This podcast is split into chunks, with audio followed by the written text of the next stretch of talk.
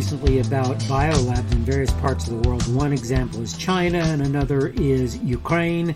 Um, and that in itself is not really any big thing for people to be talking about, I don't suppose. They can have biolabs if they choose to do so to begin with, and there's really very little the U.S. can do except maybe sanction them or whatever when it comes to that sort of thing.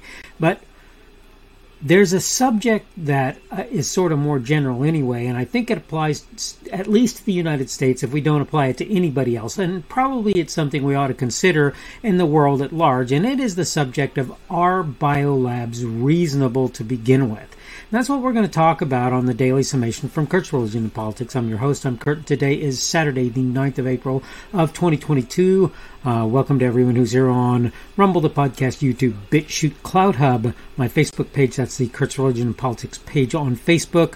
Kurt's Religion and Politics.locals.com, minds.com, that's M-I-N-D-S.com on the Kurt's Religion and Politics group primarily. There on Parler, on Gab, on Twitter, or wherever else you happen to be seeing me today. I'm having a little bit of a problem with uploading my videos on BitChute and CloutHub. I'm going to continue to try and work on that as time goes on. Maybe there's some sort of space constraint that they have there. I don't know, but I'll continue to work on that. Again, the subject for today is Are Biolabs Reasonable? And I'm going to go ahead and go through my notes really quick before we actually get to uh, the sort of free area where I discuss this a little bit as well. Is it reasonable for the United States and other nations to finance and maintain biolabs? I would say the answer to that is yes, with at least one caveat. The caveat I have in mind is this I can't speak for any other country, since they all have their own laws and rules, but for America, they should only be privately owned and technically privately paid for that should be the res- uh, would be excuse me the result of the fact that it's outside the purview of U.S. government to do such things to ma- finance and maintain biolabs. That's not to say that the government can't have a stake in their existence. They can, and in certain instances, like in in public health situations, maybe you can even make sense for that. You know where that's concerned. It may be reasonable for them to be seeking ways, for example, to deal with certain pathogens and it's also possible they may seek to figure out how pathogens mutate and things of that nature. The second idea is more than a, a, bit tenuous in my mind since it's of questionable value. All of us are, excuse me, all of this considered, uh, the idea of one country maintaining biolab laboratories in another country is more than a little bit questionable. Uh, that's not to say nobody should ever be able to support an existing or even newly constructed lab in another country. Thing is, though, for the most part, even that doesn't make a whole lot of sense in many situations. Why? Because one of the hazards of maintaining any biolab is it can be weaponized. That's also why they probably ought not be allowed around population centers in any country. It also explains why security at such facilities should be extremely strong. Obviously, the less deadly the materials in place or play, the uh, the less uh, any of that is concerned is needed. But if you're worried about biolabs existing, your concern is quite frankly, somewhat misplaced. Rather, it's the activities that are occurring at such places, in such places, that should be subject, the subject of interest, right? A subject of interest to you. Put simply, if something like gain of function research is being done, it should be immediately considered highly suspect. I'm not saying such research can't be, or can be, uh, should be, can be entirely banned. Maybe there are good reasons for doing it at times. I'm not smart enough to answer that. What we know, though, is that such research is more easily retooled to co- create biological weapons than most others. If we ask the question, should biological laboratories of one sort or another be allowed to exist, I would have to say the simple answer is yes. A more detailed response would be it depends on whether their existence can be justified, and that is another matter. Okay, I'm done with my notes. The idea that there are biological labs of one sort or another is not some revolutionary thing. It's just not.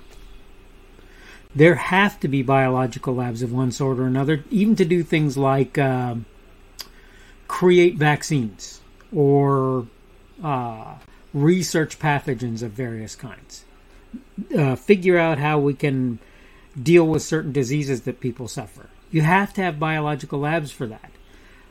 I used to work for a local medical sciences university. And where they didn't deal with anything extreme, that entity had what would be considered biological laboratories. In fact, I worked in the biomedical research arm of that facility. And you can bet we had what amounted to biological laboratories of one kind or another. The concept of biolabs is not the real consideration or concern here. What's happening at those facilities is I worked for a guy who was trying to figure out how to make it so that people who used inhalers for asthma and similar things didn't become it's not resistant. They didn't the it the inhalers didn't become ineffective. This was done through biological research people. It's a necessary thing. You have to do it. If you want to actually make people's lives better if you want to improve the situation for a bunch of folks you've got to have the stuff there to do it. And that's done through biological laboratories of one kind or another. It's not about that that you should be concerned. There, there are those who are concerned about how the research is done and they say it's cruel and unusual, and some of it is.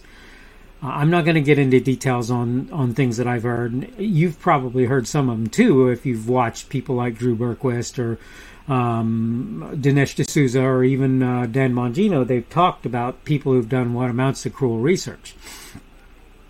But rats and mice and sometimes monkeys are used in research, and sometimes it's all but unavoidable if we really want to answer a question. I don't like it in a lot of senses, but it's unavoidable, unavoidable, right? You have to get on with sort of higher order species. Fruit flies are only going to take you so far, people. They're only going to take you so far. So the point here is this a certain amount of biological research has to be done on those higher level critters.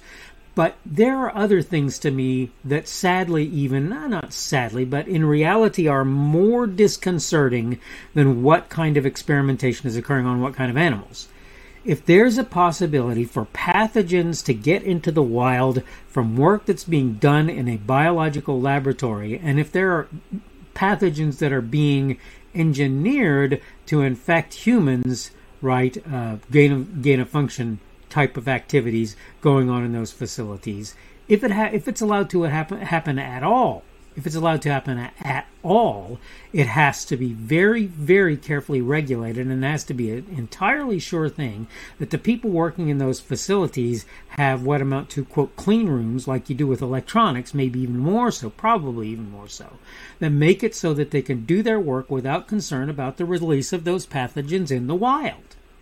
That's just how that has to be. So what I'm what I want to say to you at this moment in time is look, if you ask me should we have biological research facilities of one kind or another, laboratories and so forth, the answer is yeah, I kind of think we have to do that if we want to accomplish and achieve things like figuring out how to deal with particular pathogens or diseases or illnesses or whatever that other people or that people might have, whoever they might be. So I think we have to have those facilities available. But what we have to concern ourselves with and what we have to decide is what is legal, what is proper, what is moral, what is ethical. And if we don't make those decisions and we don't decide that we're not going to allow certain things or we're going to carefully regulate how we do other things, then guess what? We're going to have problems. And that's just all there is to that. So, the, in answer to the question, though, the final question, are biolabs reasonable? The answer is, as far as I can tell, you pretty much can't do without them if you want to achieve a lot of things scientifically that are helpful and beneficial to mankind. But you have to be careful what you allow in those facilities.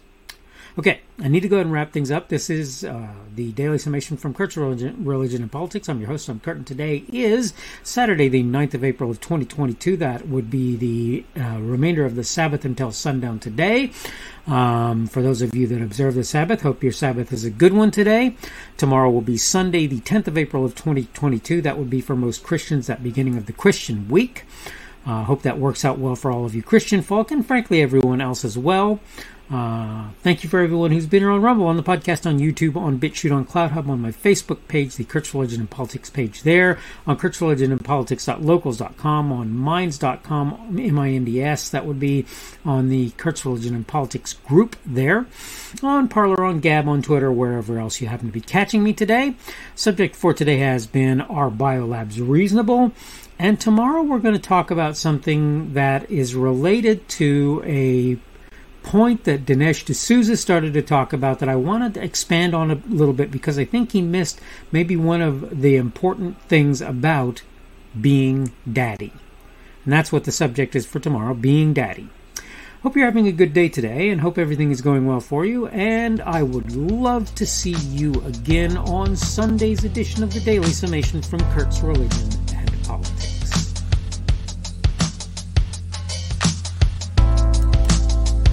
The speaker on this edition of the Daily Summation is Kurt Schubert. This podcast was created on Saturday, the 9th of April of 2022. The Daily Summation is created for Kurt's Religion and Politics. Thanks for watching today's edition of the Daily Summation from Kurt's Religion and Politics. Don't forget to come back tomorrow uh, to check out the next one. Remember, on various platforms, primarily Rumble, YouTube, BitChute, and CloutHub, and the audio podcast, you can subscribe to my content. For the audio podcast, you probably want to use Apple, Google, or Spotify. Apple Podcasts, Google Podcasts, or Spotify. In order to find me on those platforms, you can go to the Kurt's Religion and Politics channels on Rumble, YouTube, BitChute, and CloutHub.